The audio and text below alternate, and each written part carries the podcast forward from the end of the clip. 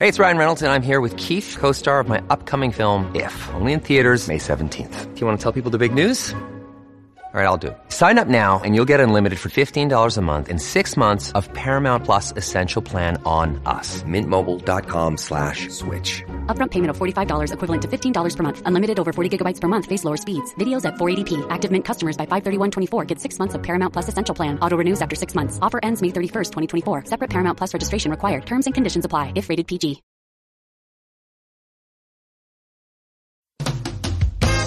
I'll be buried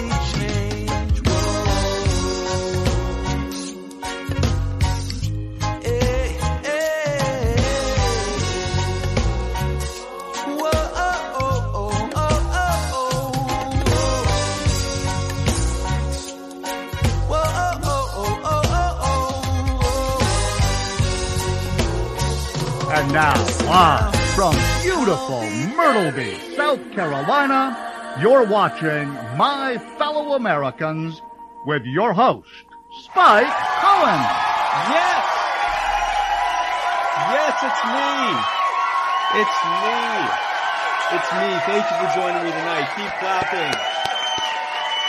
Clap for a free Cuba. How would we know that you wanted a free Cuba if you didn't keep clapping? Welcome to my fellow Americans. I am literally Spike Cohen and I am incredibly sunburnt. I don't know how well that shows, but I spent a good bit of the day at the beach and I feel it. I don't know if you can see it, but I can feel it. Uh, this is usually when I would go through all of our sponsors, uh, but unfortunately, our guests uh, uh, have to go straight from this uh, episode to uh, an episode of their own show.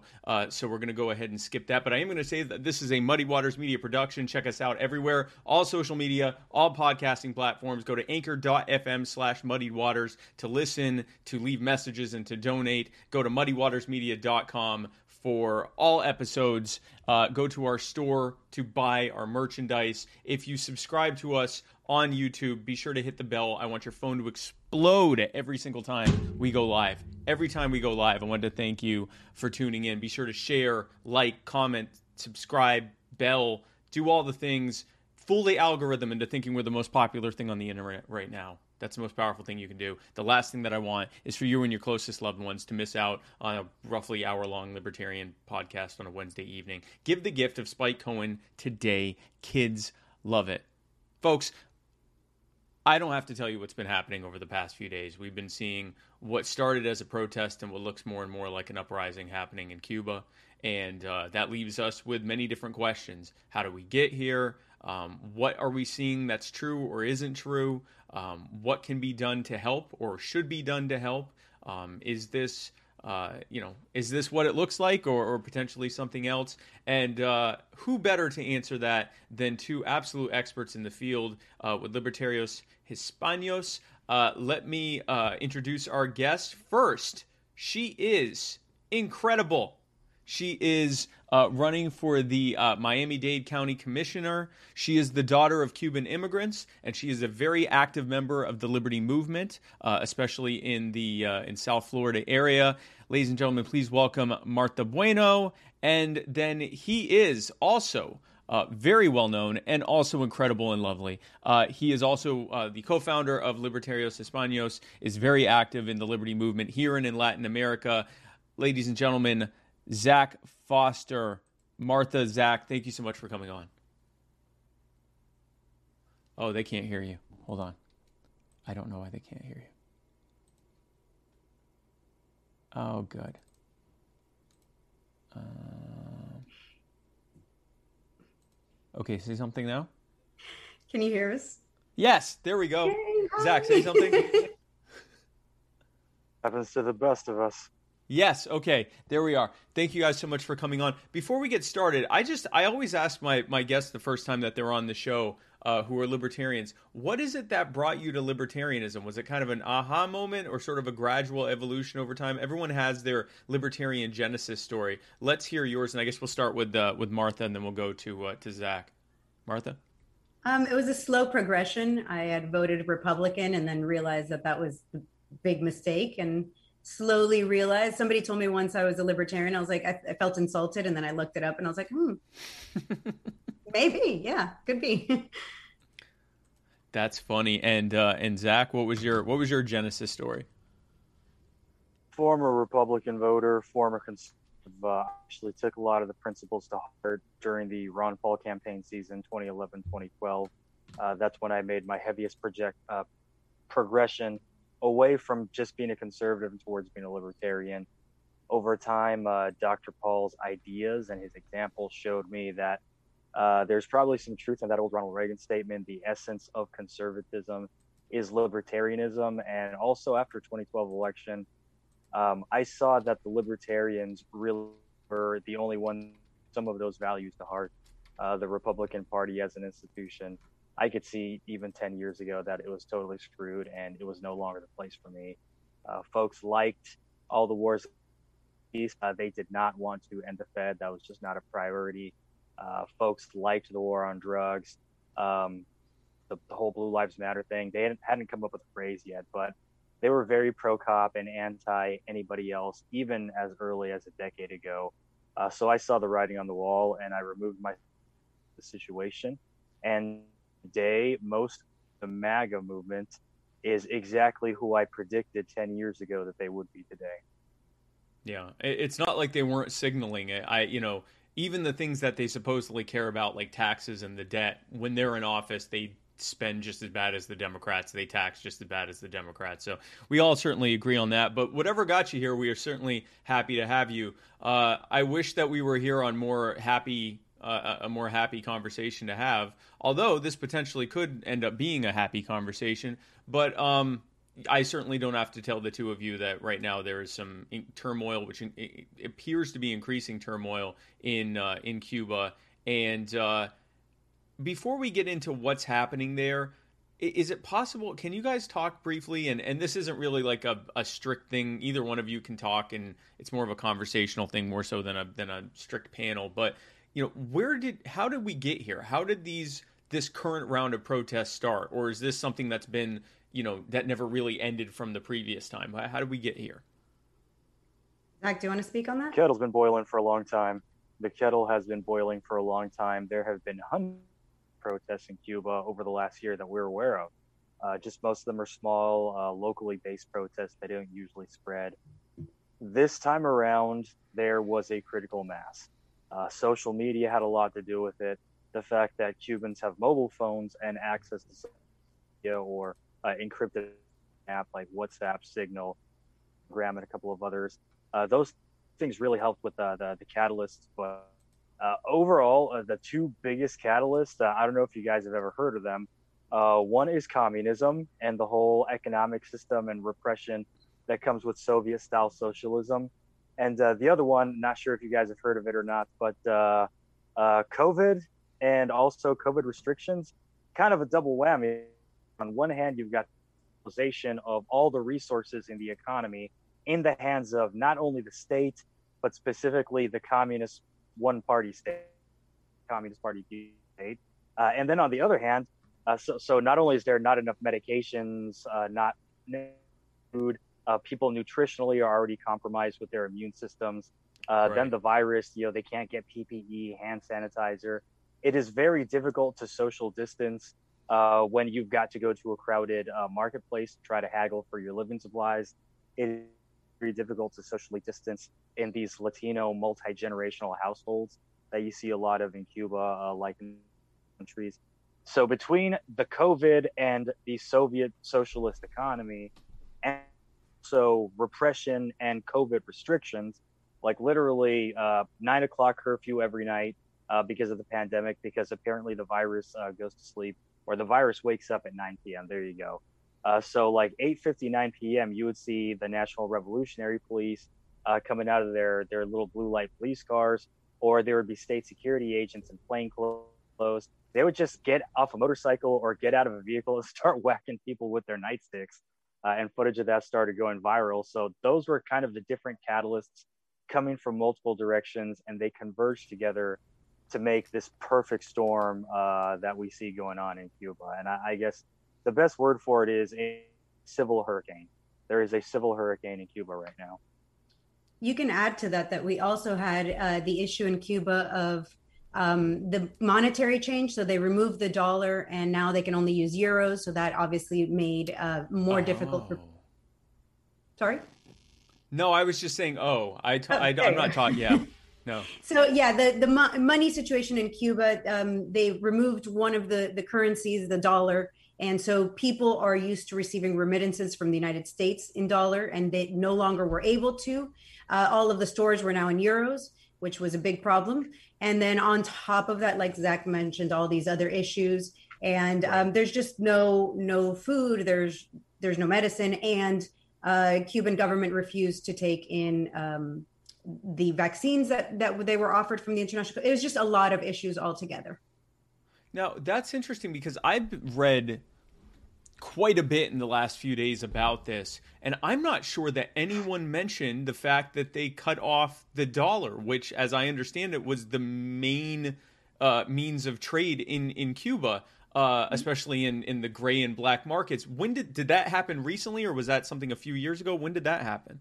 that happened uh, at the beginning of the year uh, so we had um, they first removed cuba had three different uh, monetary different uh, monies that you could use it was el peso convertible el, el, uh, the cuban one and then the dollar they removed one of the cuban ones and then now they removed the dollar and it has to be the euro that they can use and so you can imagine if you have a whole bunch of family in miami sending you money. We're not exactly able to send you euros. And Western Union also stopped uh, servicing the island. So between COVID and people not being able to actually travel to the island or receive things, um, you know, it's just it, it was it really is like Zach said, the perfect storm.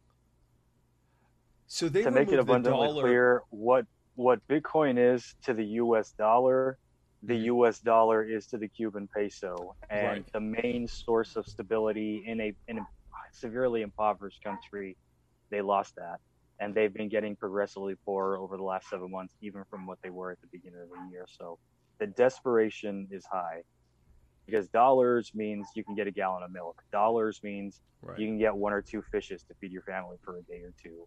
Uh, so the lack of dollars it creates problems for a lot of people. So, and they also removed the. Did you say they also removed the Cuban peso? So now it's only the euro that they use.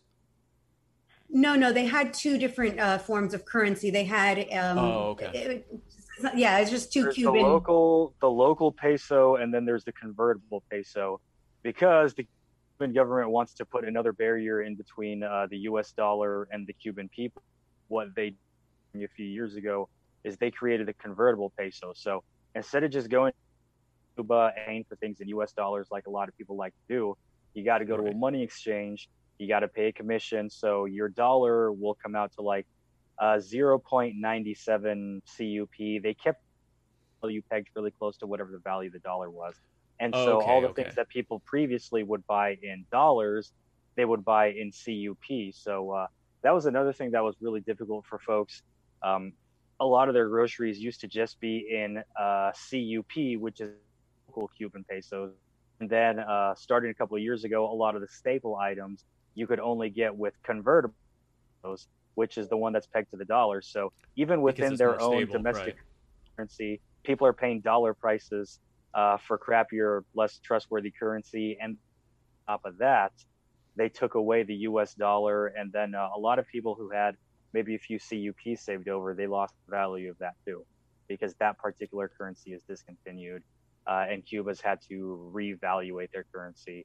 We looked at statistics from their central bank. I don't know if they were trustworthy, but the bet they probably inflated the crap out of the new currency in order to be able to cover it. Of course, yeah. They're they're saying it's worth something that everyone in the market knows it isn't worth, which is causing even worse economic de- devastation. The same way that yeah, they, the they, U.S. dollar lesser... is already a fiat currency, and they're fiating right. based on a fiat. Right.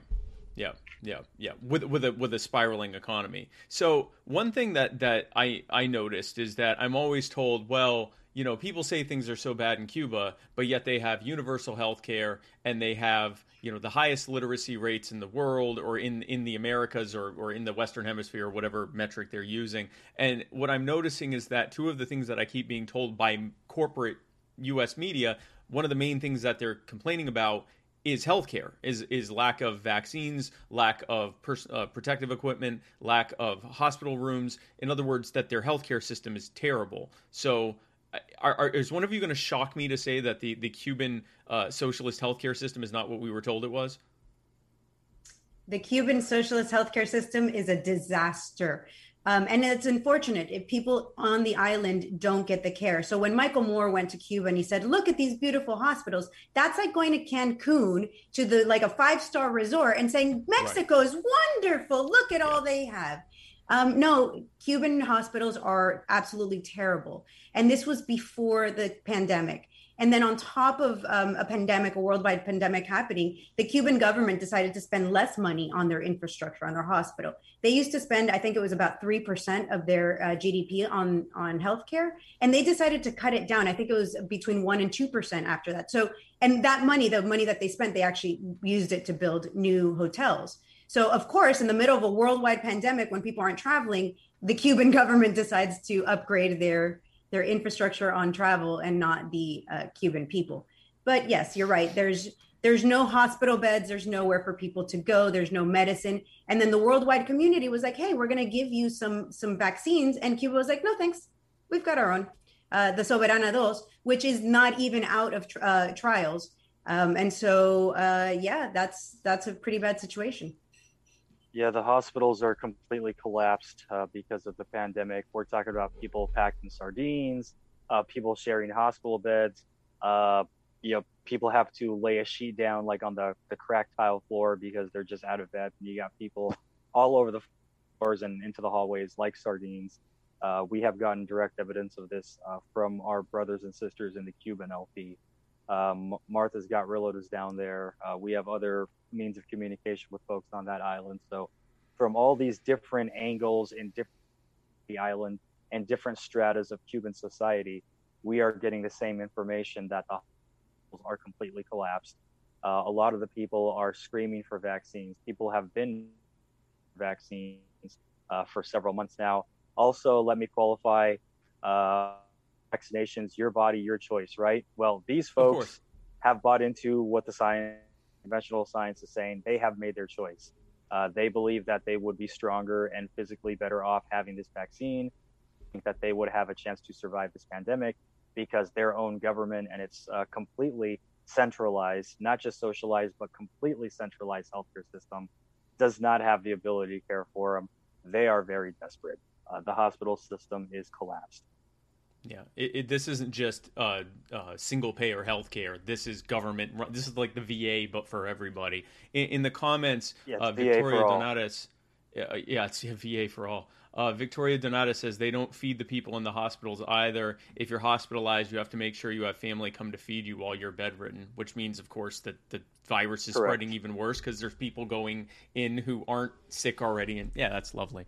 Um, so uh, and you also have a lot of people going hungry in the hospital bed if their relatives have been arrested or relatives just do not have food because a lot of people aren't dead.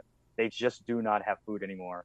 And again, other other governments, a bunch of uh, NGOs that have nothing to do with politics have made multiple overtures. Hey, let us in. We have a whole Yeah. bunch of food and a whole bunch of uh, medicine that we can give. And just like the old Soviet government, just like North Korea, it is all politics. And they say, Yeah.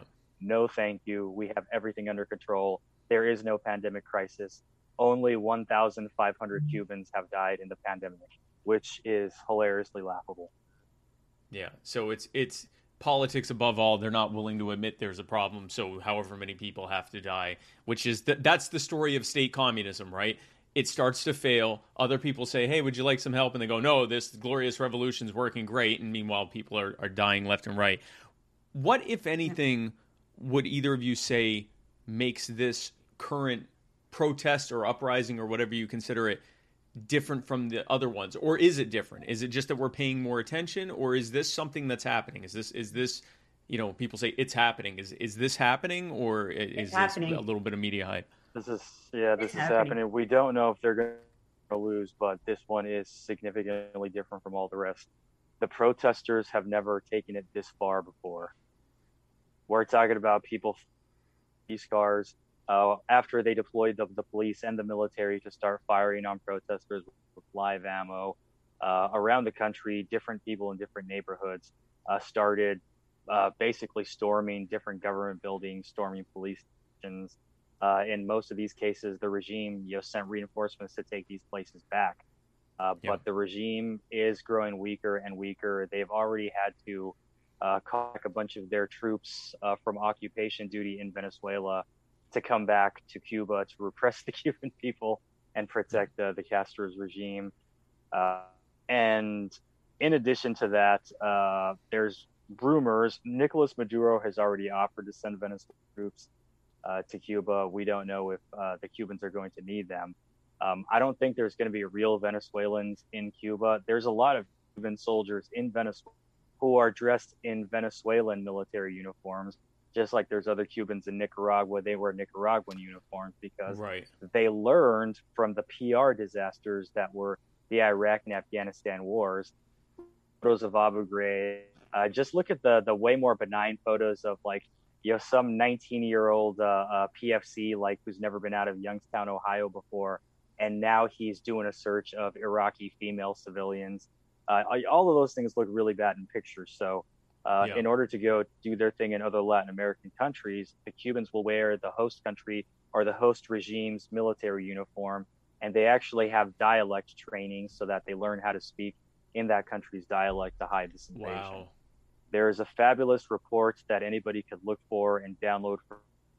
It's called Cubazuela Chronicle of Intervention, and it is about how the Castro regime militarily conquered Venezuela using uh, political methods um, and other unconventional methods, what we would call fourth generation warfare, um, mixing military action with civilian action.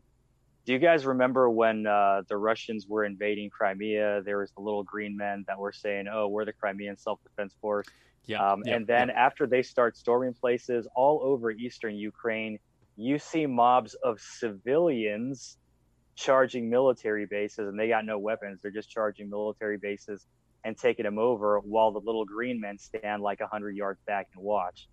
Um, very to what uh, uh, the Cubans have done there, uh, except they've definitely ratcheted.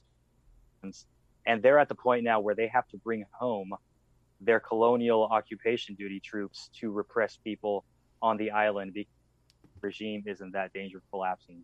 And uh, for today, for example, the vice minister of the Interior Ministry, uh, which is like their their version of Homeland Security. Uh, so the secret police, state security, that's all part of the Interior Ministry.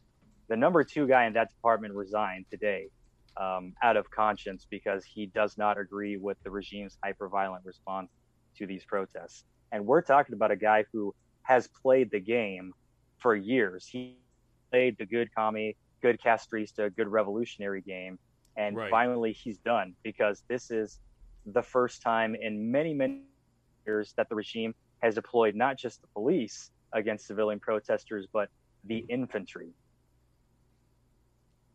So this is completely different than what we've seen before. This, or at least in in in our in our time. I mean, uh, this is they're bringing back their forces that have been doing you know expeditionary and, and occupational stuff in other countries. You have top level officials uh, that are are are going away. I can't help but think the fact that you know, in the past it was always the Castro regime, regime first with Fidel and then for a few years with with Raúl, and now it's Miguel Diaz Canel, who I actually had to look up to know who even was the president. I can't help but think that's at least somewhat, and maybe I'm wrong, but is is that not possibly somewhat spurring up people saying, you know, we're not even fighting the? I, I realize Raúl Castro is the president of the of the Cuban Communist Party, but this sort of idea of like it's already crumbling, we're just, all we just have to give it a final push. I don't think it has anything to do with Miguel Diaz Canel being the person that is running running the country. Um, right. I think it has more to do with again this perfect storm of what happened, yeah. and then on top of that, Cubans have been fearful of their their government because of course they they've all they've known is that their government will beat them and take them and, and put them in pr- prison camps and do all these horrible things to them but finally the hunger and the pain that they're feeling is so intense that they're like, we're done. We're done. We are not even scared. And that was one of the chants we saw um, in the first protest. The first day, they were saying, we're not scared. And so that was beautiful to watch. I have to say, finally, after 62 years, the Cuban people said, "We're we're done with this. We we don't want to keep going down this path." And um, yeah. a, big, a big role in that was was social media. Uh, most Cubans have now some access to the internet and to social media, and so they are were able to see um, what's going on around the island, which is something that had not happened before. They didn't get access to the internet until December of 2018 where cell phones were really uh, starting to reach the island. And so that is the big difference. That's why we're actually seeing it take shape now and become a real thing. And that's why I think most Cubans are. Um, you know, I have to say it's it's half like elated. We're we're excited that what's going to happen, and then scared. Um, yeah. Diaz Canel himself said that uh, he sent the troops to fight back. So he's basically declaring a civil war in the country. So this unelected president is declaring a civil war um, and directing the troops to fight against people in Cuba that have no means, to, no way to protect themselves. Yeah, it's a civil war where side is armed. Let me make it absolutely clear for the listeners the continuity of power in this regime. Uh, it is still the Castro regime. If Raul Castro is Palpatine, Diaz Canel is Snoke. Palpatine is not big chair, but he is still very much of all the evil crap that's going on in the galaxy. Uh, so Diaz Canel is the guy who's filling the chair right now, and he probably will for another 10 years if the regime does not fall. Meanwhile, Raul Castro's grandson and uh, Raul Castro's son-in-law are in the camp, and uh, Raul Castro has been working on purging Fidel's descendants from the party so that his descendants ones in control. So Diaz Canel is the guy who's in the chair right now, but it is still the Castro regime. And Raul Castro retired in the same sense that Don Cor retired, became Michael's consigliere. Right. So this is not just the Castro regime; it's the Raúl Castro regime, where he's even purging any, any remnants of, of, the of the Fidel Castro regime. To make it clear, this is the Raúl.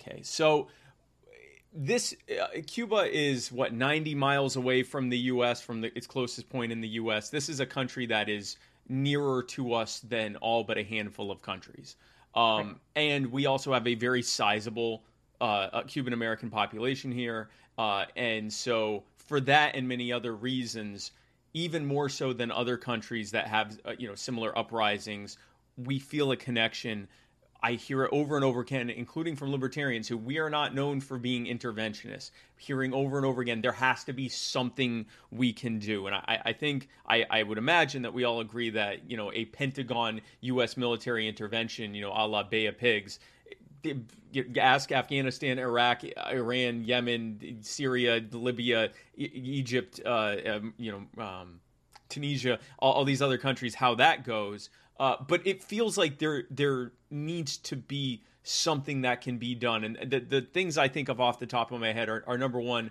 stop punishing Cubans who are trying to escape the Castro regime to come here. That that not only should we be uh, I mean, we've we've or we the, the government has gotten rid of the so-called wet foot dry foot policy. I think at this point they need to just completely scrap everything and say if you come over here during this as a Cuban, then you're you know automatically uh, assumed to be an asylee unless uh, unless we can prove you guilty of something. Um, I also think that, and we can talk more about this in a bit, that uh, there are a lot of ways in which direct trade with the Cuban people could help.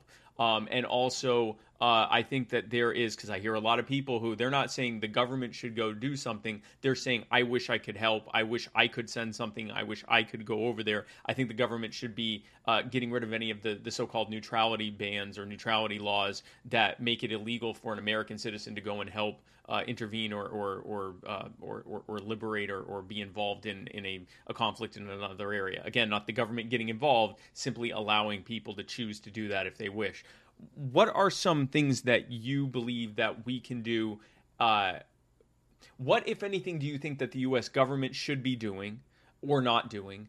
And then, what, if anything, do you think would help that the American people can do as as individuals and as a as a collective that we can be doing to help, or So if anything? first, yeah. So I'm sorry to cut you off uh, there at the end. Yeah, so yeah. first and foremost, I think that the, what the U.S. government can do is remove Proclamation uh, 6867, which prohibits people, Americans, from going into Cuban uh, waters. So we can't even go to Cuba. Now that has to be the most um, just insane thing. Even when the Hong Kong protests were happening, or protests anywhere in the world, Americans can go. We can do whatever we want, but not with Cuba. And so that right there is just cruel and inhumane. And um, you know, Cubans here in Miami are asking the, the government to do something, and Biden hasn't even really paid any attention to it. And then you have Republicans on one side that are saying we want full intervention. Uh, the mayor of Miami just said that he would he would love you know to keep bombing Cuba on the table as if that was even something that we'd consider. I mean, where are we going to bomb? We're going to bomb our own people.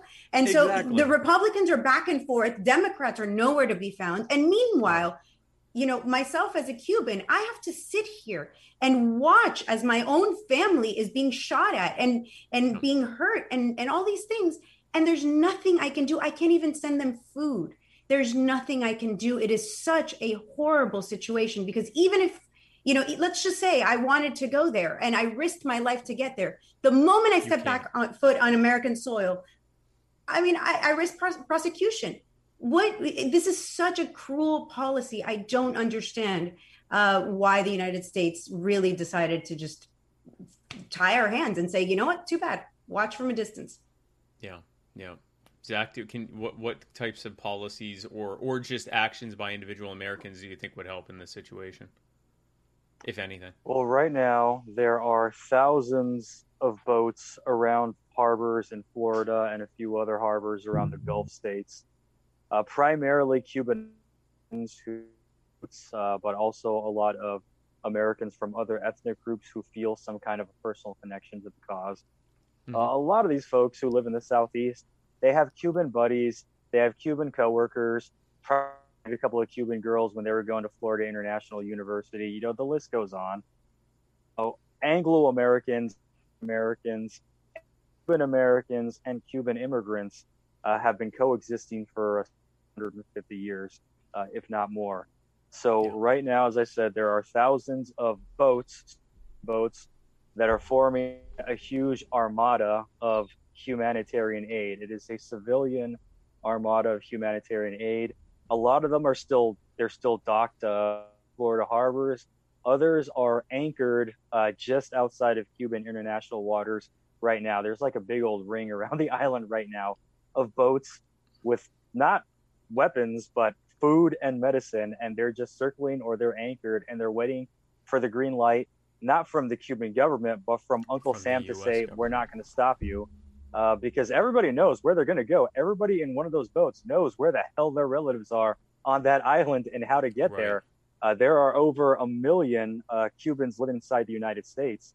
Um, and, and I don't even know how many of them were born in Cuba, how many of them were born here, but over a million people. Yeah, there are a lot of United States who, for ethnic reasons, have a direct tie to what's going on only 90 miles away from from South Florida. Um, it would be one thing uh, if this was another country that we had no connection to whatsoever. Right. Um, but this is something where a lot of American citizens already have connections. So we're not about Americans intervening in the affairs of another country. We're talking about family members doing whatever they can to save the lives of their blood relatives, uh, primarily from starvation or from illness from the pandemic, but uh, more immediately at the moment from the bullets of the security forces. Yeah. Yeah, we're, we're, we're talking about individuals who are choosing to provide humanitarian aid or if it reaches a point to, to help along in the fight, as opposed to the military industrial complex using this as an excuse to profit by billions and, you know, create yet another long term occupation and, and, all of that. It's, it's two completely different things. I, I'll tell you, part of the reason why we reached out to have you two on is because I don't trust American corporate media uh, on on the left or right side. I don't trust CNN. I don't trust Fox, especially when it comes to foreign policy stuff, because there are so many people running a multi-trillion dollar industry around shaping what we think about people in foreign countries, especially when it comes to conflict and war, that I just don't trust them. I've never for a second thought that the Castro regime is a good thing, uh, but I've always been careful to not fully fall. You know, I remember, I mean, the, the Saddam Hussein regime was a terrible regime, but I remember falling for the propaganda back when I was a neocon that there were all these Iraqis there that were just waiting for us to bomb the crap out of them so that they could welcome us as as uh, as liberators, and that just it wasn't true. Um, and so you know, I know that that's the wrong thing. But I, like you said, the government simply allowing the American people to help our family and friends in Cuba. Cuba is different than almost any other country. It's similar to like if something happened in Canada. Uh, or, or something like that, or Mexico. Like the, the level of ties that we have is on a different level. I am as white. Well, right now I'm burning red, but I'm as white as Anglo as it gets. Like I am the most Ashkenazi Ashkenazi Jew ever, and I have just ties that I've made with with people in the in the libertarian community, in the Latin dance community that are are, are Cuban or, or or half Cuban or something like that. This feels different because I know people who either live there or who have immediate friends and relatives who live there, and it feels different. This would be like if something was happening in Oregon or in Canada or in you know or in Texas or something like that. Um, so it's a completely different thing. I do want to talk about one one last thing before because I know you guys got to go soon. I want to talk about the embargoes because there's been all sorts of talk about the embargoes. I've even weighed in on the embargoes. I will say that I believe that the embargoes should be lifted if for no other reason than it takes away one of the biggest uh, talking points that the Cuban regime, that the Castro regime has. Oh, this is all happening because of the U.S. embargoes. No, it's no, it's not. But if for no other reason than that. But from what I have read, and you can correct me where I'm wrong, while there is some trade between Cuba and and and America, the fact that they cut off uh, the ability to extend credit to uh, Cuban uh, exporters, even small exporters, and also the fact that, um, which is even more important now because they've cut off uh, the the dollar and the and the and the CUP. Um, that uh, in addition to that, there are also a number of organizations and organizations adjacent to those organizations that my understanding, and you can correct me where I'm wrong, my understanding is that it is almost effectively impossible for uh, Cuban exporters to be able to trade with the U.S. and, and vice versa. Am I wrong on that? Is there a vibrant trade happening between Cuba and, and the U.S.? Ta- tell me about this. There is complete. There is trade between uh, Cuba and the United States, and Cuba and Brazil, Mexico, China. Right. I mean, there's there is trade. So I agree with you. The only thing that the embargo truly serves at this point is just an excuse for the Cuban government to say, "Look, we're a failure because of America and all their evil, uh, you know, evil policies and whatnot." The embargo started uh, at the very beginning of the of the Castro regime because right. uh, the Fidel Castro ended up uh, expropriating American businesses and American money. So, you know, there's a reason for it, and and there, the moment that they just remove it, it's like saying, well, you know, your possessions, your private property doesn't mean anything. The embargo also has, as um, you know, one of the things that they ask for to remove it is human rights violations to cease in Cuba, uh, the ability to have free and fair elections. So there are a lot of points to this that are absolutely fair. And by removing it, we're just saying, well, I guess your your rights don't really matter. on the flip side of that, like I said, there is trade. Um, it only limits some things, and it limits the Cuban government from getting credit from the United States, which, considering how much bailout we give to um, foreign nations and stuff, the moment Cuba, we extend credit to them and then they don't pay, which is what they do with everyone else. American taxpayers are going to end up paying for it. So, you know, it's funny to hear libertarians, especially, say, we should remove this embargo. I mean, do you want to give them credit? Do you want your tax dollars to go to fund this regime? Is that what you're saying? I, I, don't I don't want tax dollars to fund the regime or to fund bailouts, but if there I, I, I don't want there to be a, a block between a, uh, a an importer here and an exporter there or vice versa. And and we can't export guns to them. That's like those are the, the type of thing. And there's certain ministries, uh, the the the um uh the war like the war industry we can't trade with with cuba's um, military. So there's certain blocks that yes, absolutely are real, but food, medicine, most goods that people need, you can trade between the United States and Cuba. That is a complete myth that you cannot. Okay. Yeah, we can do okay. business with Cuba today in cash, which doesn't mean physically briefcases of cash. It means they actually right. It means pay. an actual physical, actual liquid assets as opposed to credit. Right. Yeah. Right, also, right. Uh, you gotta take with a grain of salt a lot of the economic reports that show what Cuba's biggest industries are and who their biggest trading partners are, because you see stuff like uh, Russia, Venezuela, things like that. Uh, that's all crap. Uh, those industries, like yes, they really do trade with those countries, which ooh, you right. know that that's obviously a really devastating embargo uh, if they're able to have multiple countries that trade with. But uh, top industry in Cuba is remittances from people in Florida. Period. Or was prior or was no, no, no, prior no, no, to no, no, no, no, no, no. Oh, One of the top industries in Cuba is remittances from Americans. Period. We are a resourceful bunch. We absolutely um, will find ways to send our people money. I love it. Listen, I have no problem with that. Yeah, so I unfortunately spend between twenty-five and fifty a month uh, on Cuba state uh, state-owned phone company to get phone credit for our Cuban libertarian friends, uh, and I make that purchase with an American credit card with an American business address and all that stuff, and electronically, it still goes through directly to Cuba. So, yeah, that's a very devastating embargo. They're getting my money every month now for the last four years. Well, and it's certainly not a. I know it's referred to as whatever Spanish is for the blockade. Yeah, all you Bernie bros, I have given not a more money to the Castro regime than you have. Okay, that's because the whole economy is centralized, and and I would right. like us to support our Cuban brothers in putting an end to all that nonsense. Yeah, yeah, and I want to say that the embargo. Oh, sorry. Ahead. Yeah, no, no, go uh, ahead. that the embargo does, you know, yes, the embargo might have some some small fraction of of something that happens with the economy, but really, Cubans can't fish. Cubans can't grow their own food. Cubans can't make their own things. So that really is the reason why Cuba is the way it is, not the embargo. Yeah, no, yeah, and I, I, a legal small business without a government approved small business license a very interesting thing when I Otherwise, first heard they will arrest you.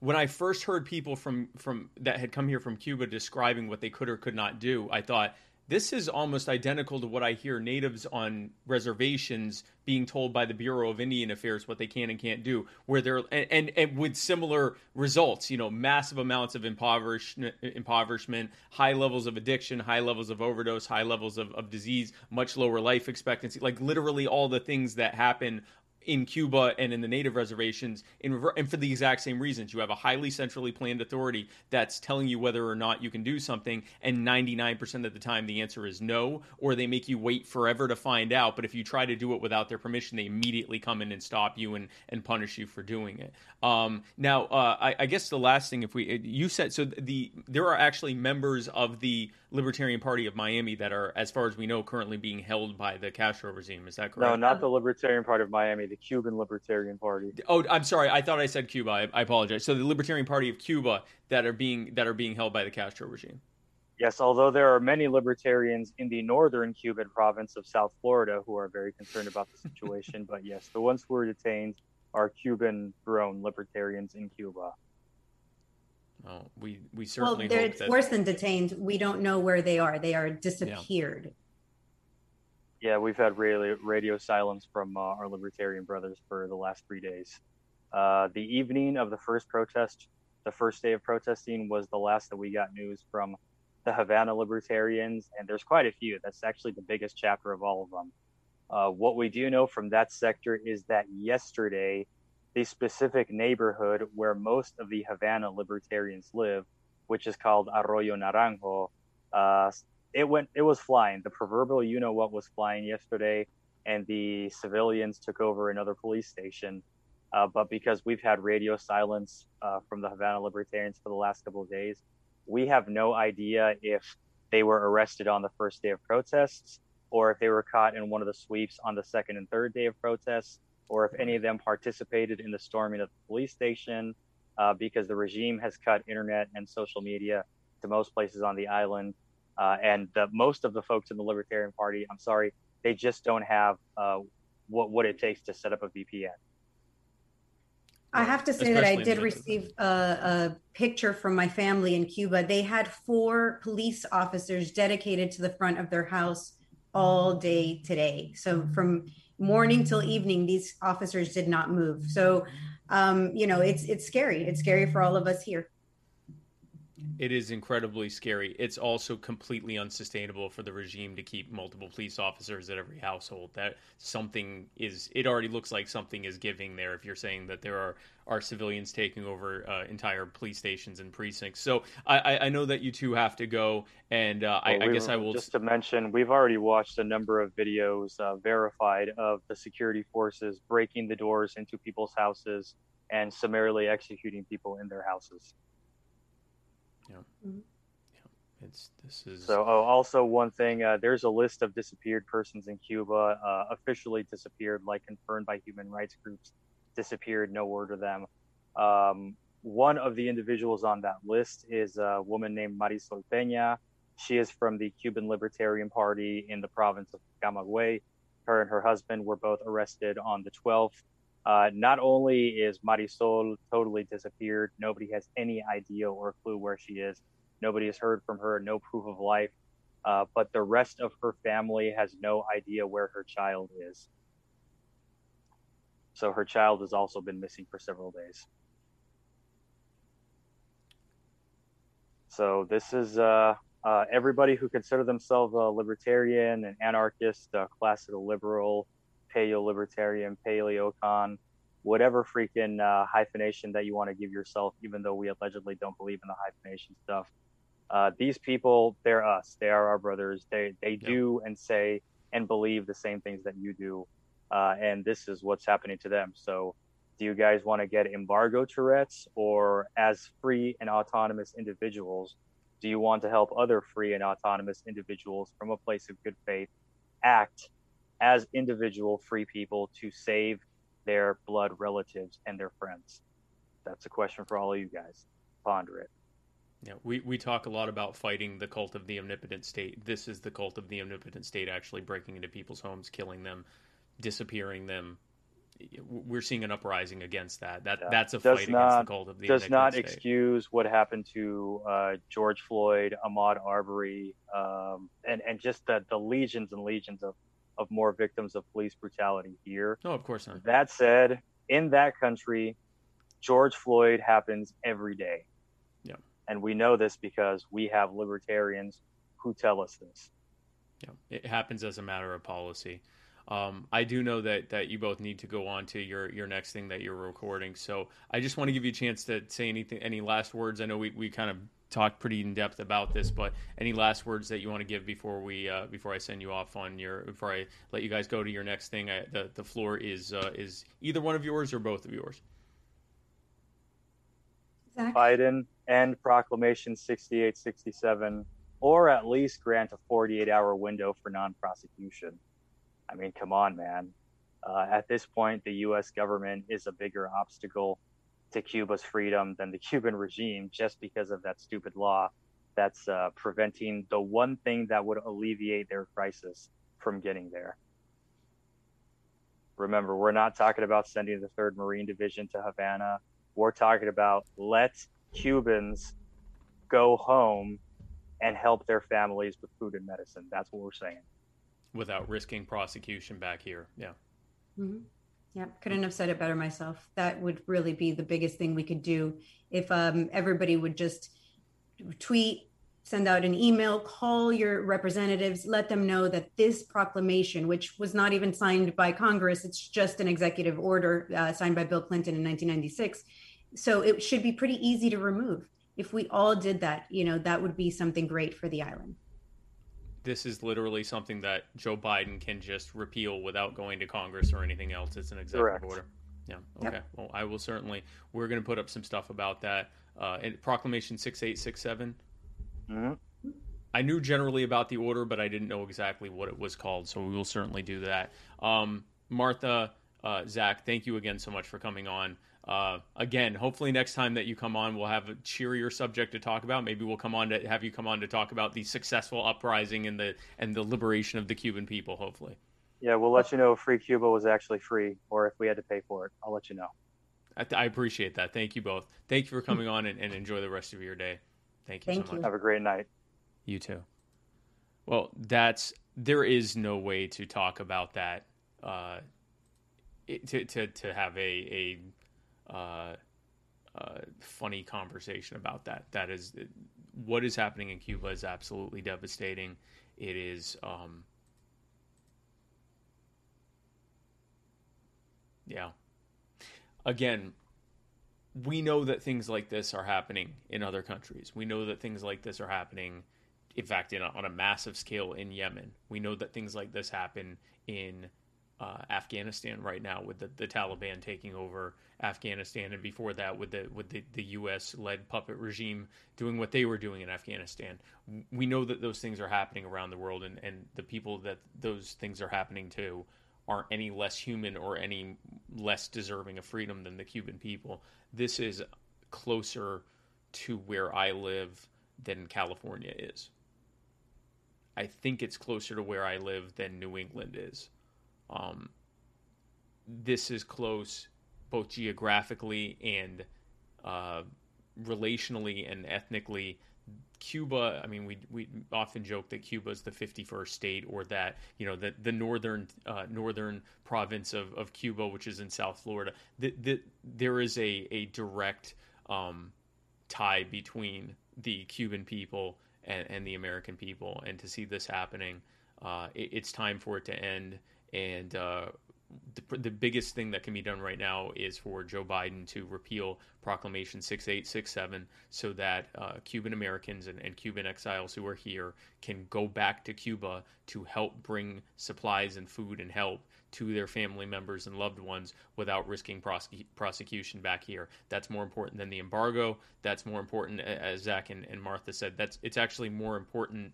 It's more harmful to the effort of freeing Cuba than anything that the Castro regime itself is currently capable of doing. Um, this is probably the single biggest thing. Um, and there are probably many other things that can be done too. But you know, we talk about how can you help? You can help by being allowed to help and not being in trouble with the federal government when you come back home.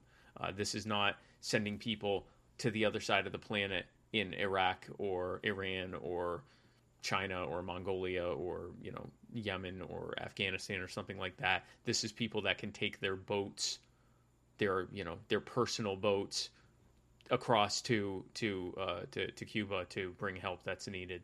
Um, um, look at the, the, the comments here. Uh, Eskimo Libertarian uh, says, "I want to help." Uh, Jacob LaBelle um, says that they're they're Americans in the same way that Mexicans and Canadians are. Yeah, th- this is this is the North American Caribbean section of the planet. This is our this is our sphere of of, of humanity. Literally our neighbors, and they've suffered too long. Uh, Ninety miles away from our shores, uh, Desiree Elizabeth sa- Wright says. Um, yeah, we, this needs to be. Uh, I'm going to be putting something up about this uh, either later this evening or tomorrow. Uh, but this is something that needs to be done. Um, and uh, I I don't you know I usually try to find a funny way to parlay into in you know to the next thing, but there there isn't one. This is a brutal thing that's happening right now, and it has the spark of a potential hopeful uprising to make this be the, be the last time that this happens in Cuba, uh, at least under the Castro regime. Um, but yeah, reach out to your reach out to Biden, reach out to your uh, to your senators and congressmen, reach out to uh, all of your representatives, and let them know that you want Joe Biden to repeal uh, Proclamation 6867, Executive Order 6867. Um, uh, I am because I'm I I am uh, uh, remiss not to do so. I am going to go over our sponsors. Um, because they are our sponsors and uh, we are uh, you know they, they pay to, to have it on but i certainly um, we're not going to do it in the uh, in the, the funny way that we always do it. Um, in fact i'm on the wrong what happens if i switch? We're about to see what happens if i do something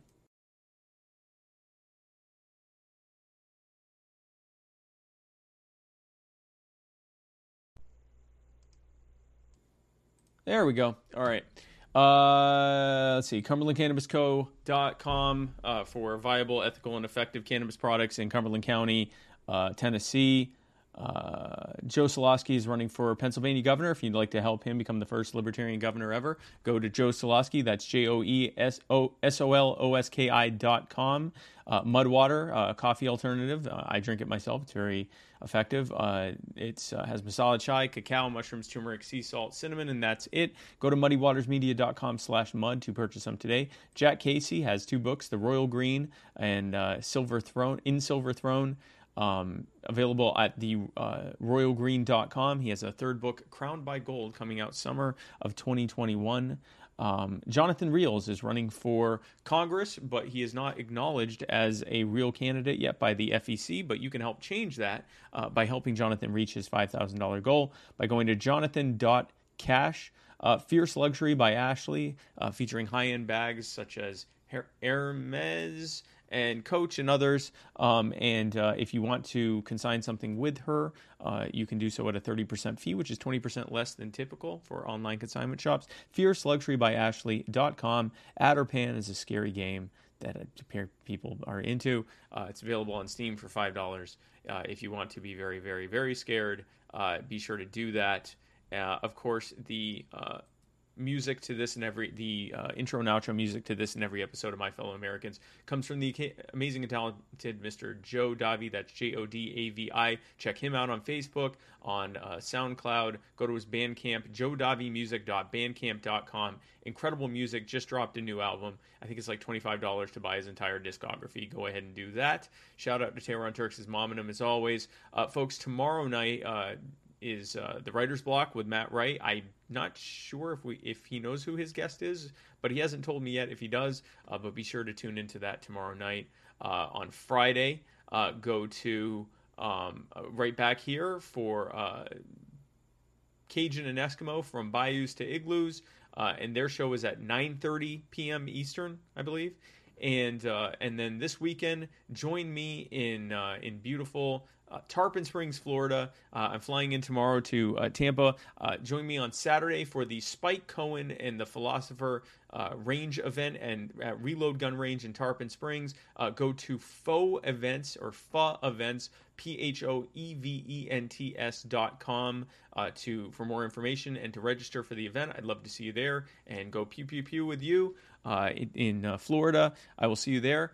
and then next Monday, join us for the next episode of uh, Mr. America: The Bearded Truth. I know that Jason came on briefly uh, before I uh, I went live to uh, take some more hot sauce because he's uh, he said he'd do it and he's doing it. Uh, and if you want to help him.